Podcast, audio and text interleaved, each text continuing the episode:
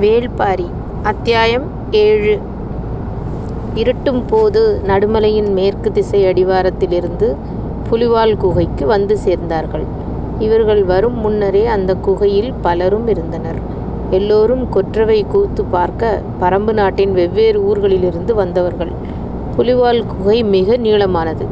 எத்தனை பேர் வேண்டுமானாலும் படுத்துறங்கிப் போகலாம். அதன் கீழ் முலையில் கொடுங்கோடையிலும் வற்றாத நீரூற்று உண்டு. முன்னால் வந்தவர்கள் பந்தத்தை பொருத்தி வைத்திருந்தனர். ஏந்தி வந்த ஆயுதங்கள் ஓர் ஓரத்தில் சாய்த்து வைக்கப்பட்டிருந்தன. வேட்டூர் பழையனை பார்த்ததும் எல்லோருக்கும் பெரும் மகிழ்ச்சி. ஆசையோடு வந்து பேசினர். வயோதிகத்திலும் தளர்ந்துவிடாத பழையனைப் பற்றிப் பேச எவ்வளவோ இருக்கின்றன. ஆணும் பெண்ணுமாக பெரும் கூட்டம் கூடியிருந்தது. தாங்கள் கொண்டு வந்த உணவுகளைப் பரிமாறிக் கொண்டனர். அவித்த பன்றிக் கறியை உப்பு போட்டுப் பிசைந்து பெருங்கூடையில் தூக்கி வந்திருந்தது ஒரு கூட்டம். மூன்று மலைகளை ஏறி இறங்கியவர்களின் பசியை அதுதான் தாங்கும். விரல்களுக்கு இடையில் பன்றியின் ஊன் ஒழுகக் கடித்து இழுத்தனர். மிகவும் களைத்துப் போயிருந்த கபிலருக்கு பனையோலை நிறையத் துண்டங்களைக் கொண்டு வந்து கொடுத்தான் நீலன். உப்புக்கறியின் சுவை மிகவும் பிடித்திருந்தது. விரும்பி சாப்பிட்டார் கபிலர். இன்னும் சாப்பிட வேண்டும் போல் இருந்தது. அரை இருட்டில் நீலனை அடையாளம் காண முடியவில்லை. மற்றவர்களுக்கு எடுத்துக் கொடுத்துக் கொண்டிருப்பான். சத்தம் போட்டு அவனை அழைக்கத் தயங்கியபடி இருந்தார் கபிலர். பச்சிளங்குழந்தை ஒன்று பசித்து அழுதது. அப்போதுதான் கை நிறைய கறித்துண்டங்களை வாங்கிய அந்தத் தாய் அப்படியே பக்கத்திலிருந்த கபிலரின் கையில் அவற்றைக் கொடுத்துவிட்டு சேலைத் துணியில் கையைத் துடைத்தபடி ஓடிப்போய் முலையில் தோல் விரித்துப் படுக்கப் போட்டிருந்த குழந்தையை ஏந்திப் பால் கொடுத்தாள். கபிலர் கையில் கரித்துண்டங்களோடு உட்கார்ந்திருந்தார். அவள் மறுமுலை தாங்கிக் குழந்தையை அணைத்தாள். அது வயிறு நிறைந்ததும் உதட்டு பிதுக்கி மறுத்தது. அதை மீண்டும் படுக்கப் போட்டுவிட்டு அழகிய சிரிப்போட்டு கன்னத்தைத் தொட்டுக் கொஞ்சிவிட்டு எழுந்தாள். இந்தக் கூட்டத்தில் யாரிடம் கரித்துண்டங்களைக் கொடுத்தோம் என்பது அவளுக்கு நினைவில்லை. எல்லோரும் கரியை கடித்து இழுத்துக் கொண்டிருந்தனர். பனங்கூடையின் அருகில் போனாள் கறி தீர்ந்துவிட்டது. அவள் மிகவும் சோர்ந்து போனாள். அந்த அரை அவளின் தவிப்பு யார் கண்ணிலும் படாமலே இருந்தது. சற்றே கலங்கியபடி அவள் திரும்பும்போது மகளே உனக்கான உணவு எனது கையில் இருக்கிறது என்றார் கபிலர். அவள் குரல் கேட்ட இடம் நோக்கி வந்தாள். கை தாழ்த்தாமல் அப்படியே பிடித்திருந்தார் கபிலர். வாங்கிய அவள் கனிந்த சிரிப்பில் நன்றி சொல்லியபடி கறித்துண்டங்களைக் கடித்தாள். கடும் பசி. சுவை வேறு இழுத்தது. கையில் இருப்பதில் ஒரு துண்டையாவது சாப்பிடலாமா எனப் பலமுறை தோன்றியது.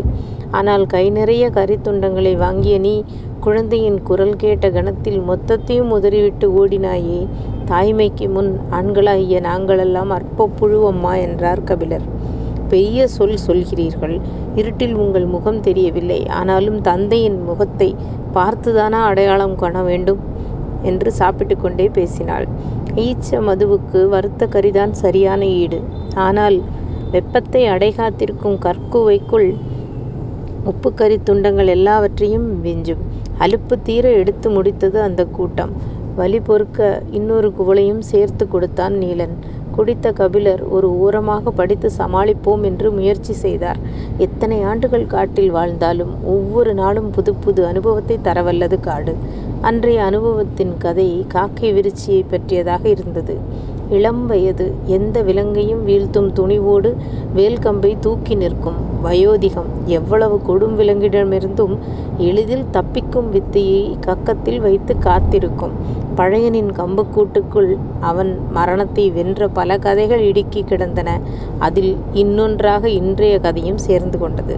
கபிலர் தூக்கமின்றி எழுந்து உட்கார்ந்தார். தாகம் எடுத்தது. சுனை நோக்கிப் போகலாம் என்று நினைத்து எழுந்தார். அதைப் பார்த்த நீலன் உடன் வந்து அவரை அழைத்துச் சென்றான். மடிப்புப் பாறைகள். கால்களை கவனமாகத் தூக்கி வையுங்கள் என்றான். அவர் பதிலேதும் சொல்லாமல் தலையாட்டியபடி வலது கையை மெல்ல உயர்த்தி நீலனின் தோள்பட்டையைப் பிடித்தார். அவரது கையின் உள் நடுக்கத்தை நீலனால் உணர முடிந்தது. பந்த வெளிச்சத்தை விட்டு விலகி நீரின் சத்தத்தை நோக்கி அவர்கள் நடந்தனர். நான் உங்களை எதிர்பாராமல் கீழே தள்ளியதால் உடல் முழுவதும் காயம் ஏற்பட்டுவிட்டது. என்னை மன்னியுங்கள் என்றான் நீலன்.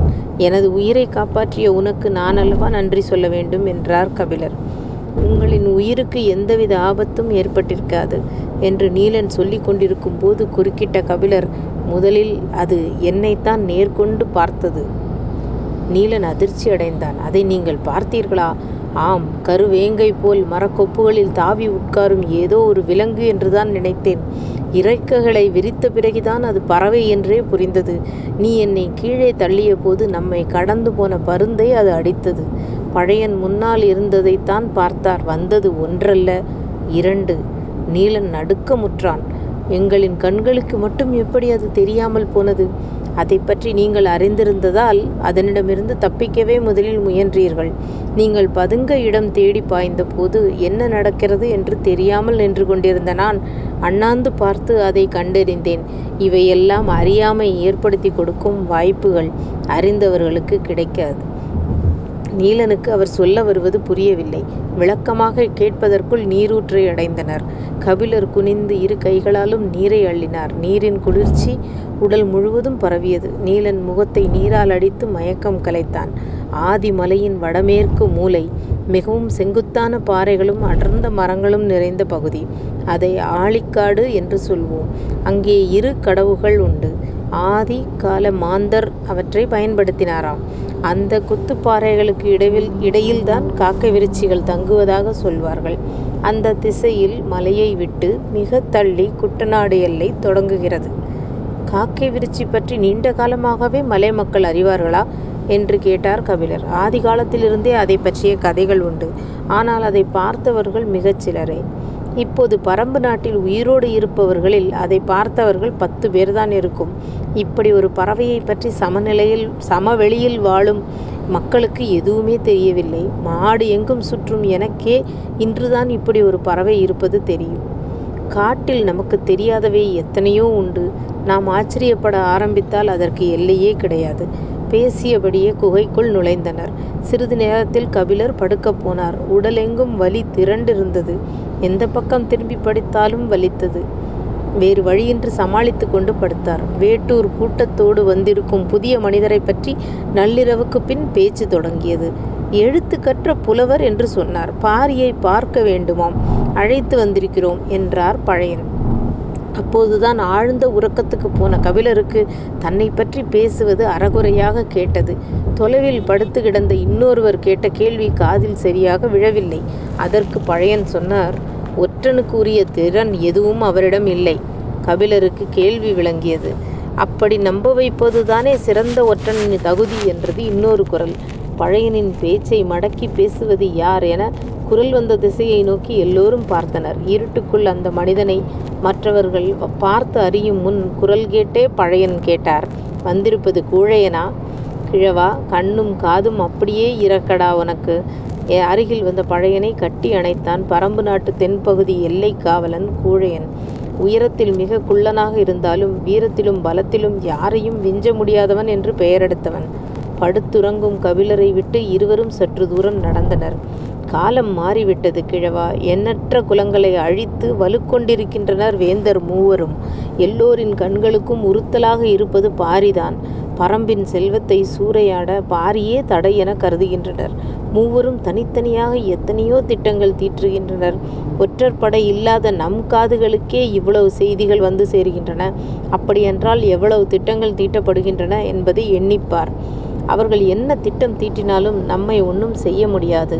கிழவனின் நம்பிக்கையின் மீது அச்சம் ஏற்றும் வல்லமை கூழையனுக்கு இல்லை. ஆனால் கால மாற்றத்தை பழையனுக்கு உணர்த்த வேண்டும் என்று விரும்பினார். உங்கள் காலம் போல அல்ல இது. சேரனின் மிளகை பின்தள்ளி வணிகத்தில் முன்னேறி கொண்டிருக்கிறது கொற்கை முத்துக்கள். யவன வணிகத்தில் தனக்கிருக்கும் முதல் இடத்தை தக்க வைக்க உதயஞ்சே உதயஞ்சேரல் எதையும் செய்வான். மிளகு செடி தழைத்து செழிக்கும் எண்ணற்ற குன்றுகள் நம்மிடம் உண்டு. அது மட்டுமல்ல ஏற்கனவே பரம்பு நாட்டிடம் அடைந்த தோல்விக்கு பழிவாங்க வேண்டும் என்ற வெறியோடும் இருக்கிறான். இது பற்றி பாரியிடம் பேசிவிட்டுத்தான் திரும்பி வருகிறேன் என்றார். என்ன சொல்கிறாய்? நீ கொற்றவை கூத்தில் பங்கெடுக்கவில்லையா? இல்லை கிழவா எல்லைக்கு திரும்பியாக வேண்டும். கொற்றவை கூத்தில் பங்கெடுக்காமல் திரும்பும் அளவுக்கு நிலைமை மோசமாக உள்ளதா? நீங்கள் நம்ப மாட்டீர்கள் ஆனால் உண்மை அதுதான். கிழவன் குறு குருவென கூழையனை பார்த்தான். எதை வைத்து சொல்கிறாய்? எல்லைப்புற ஊர்களில் புதிய மனிதர்கள் நடமாடுகின்றனர். நாம் அறியாத வேட்டை நாய்கள் காடுகளுக்குள் அலைகின்றன. பள்ளத்தூருக்கு வரும் உப்பு வணிகர் முன்பு போல் உடனுக்குடன் புறப்படுவதில்லை.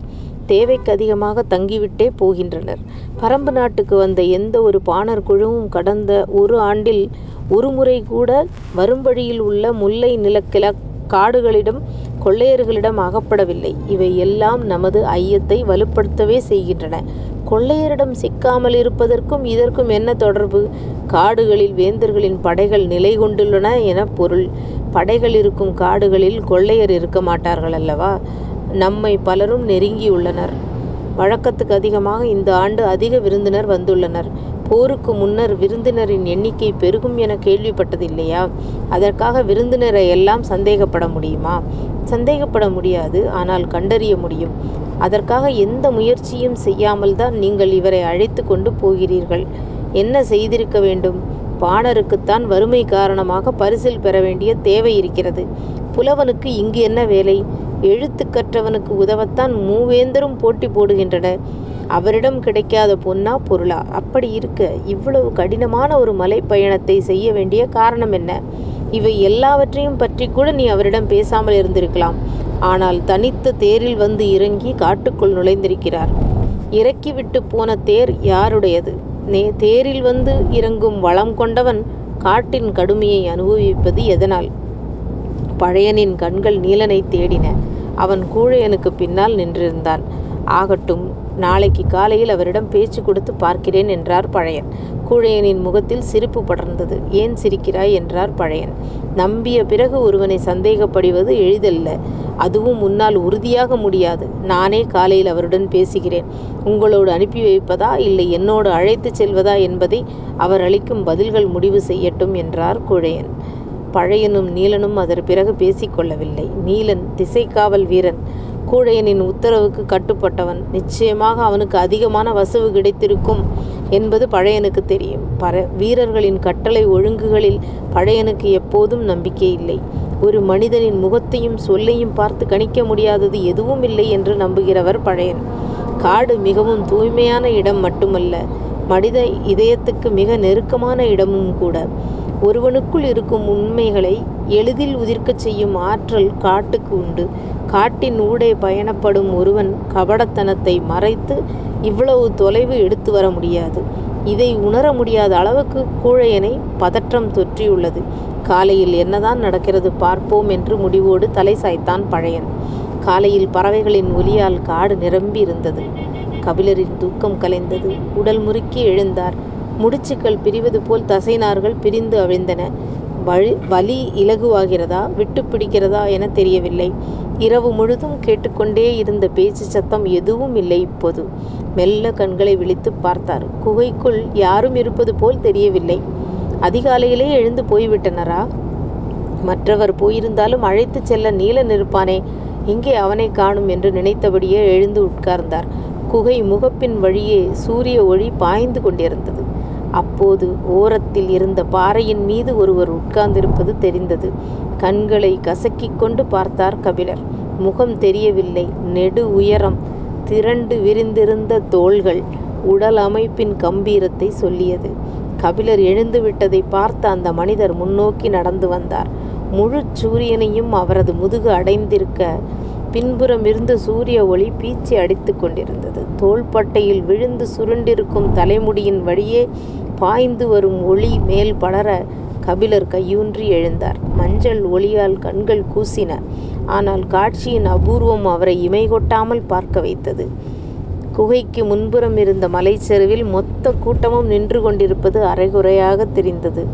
எட்டி பார்க்கும்போது முன்னகர்ந்து வருபவரின் குரல் குகையெங்கும் ஒலித்தது. முதல் நாளே தசை பிறண்டு விட்டது. நாக்கருத்தான் புற்கள் உடலெங்கும் கீறியது. காக்கை விரிச்சி நிலைகுலைய வைத்துள்ளது. நீலன் எதிர்பாராமல் தூக்கி அடித்திருக்கிறான். இவ்வளவு தாக்குதல்களையும் வலியையும் தாங்கியபடி விடாமல் மலைகளை கடந்து வந்திருக்கிறீர்களே. இனியாவது உங்களை எனது தோளில் தூக்கி செல்ல அனுமதிப்பீர்களா? திகைப்பில் இருந்த மீளாத கபிலர் நெருங்கி வரும் அந்த மா மனிதனை பார்த்து கேட்டார். நீங்கள் யார்? வேல்பாரி பாரி வந்தாச்சு. அத்தியாயம். நாளைக்கு பார்க்கலாமா?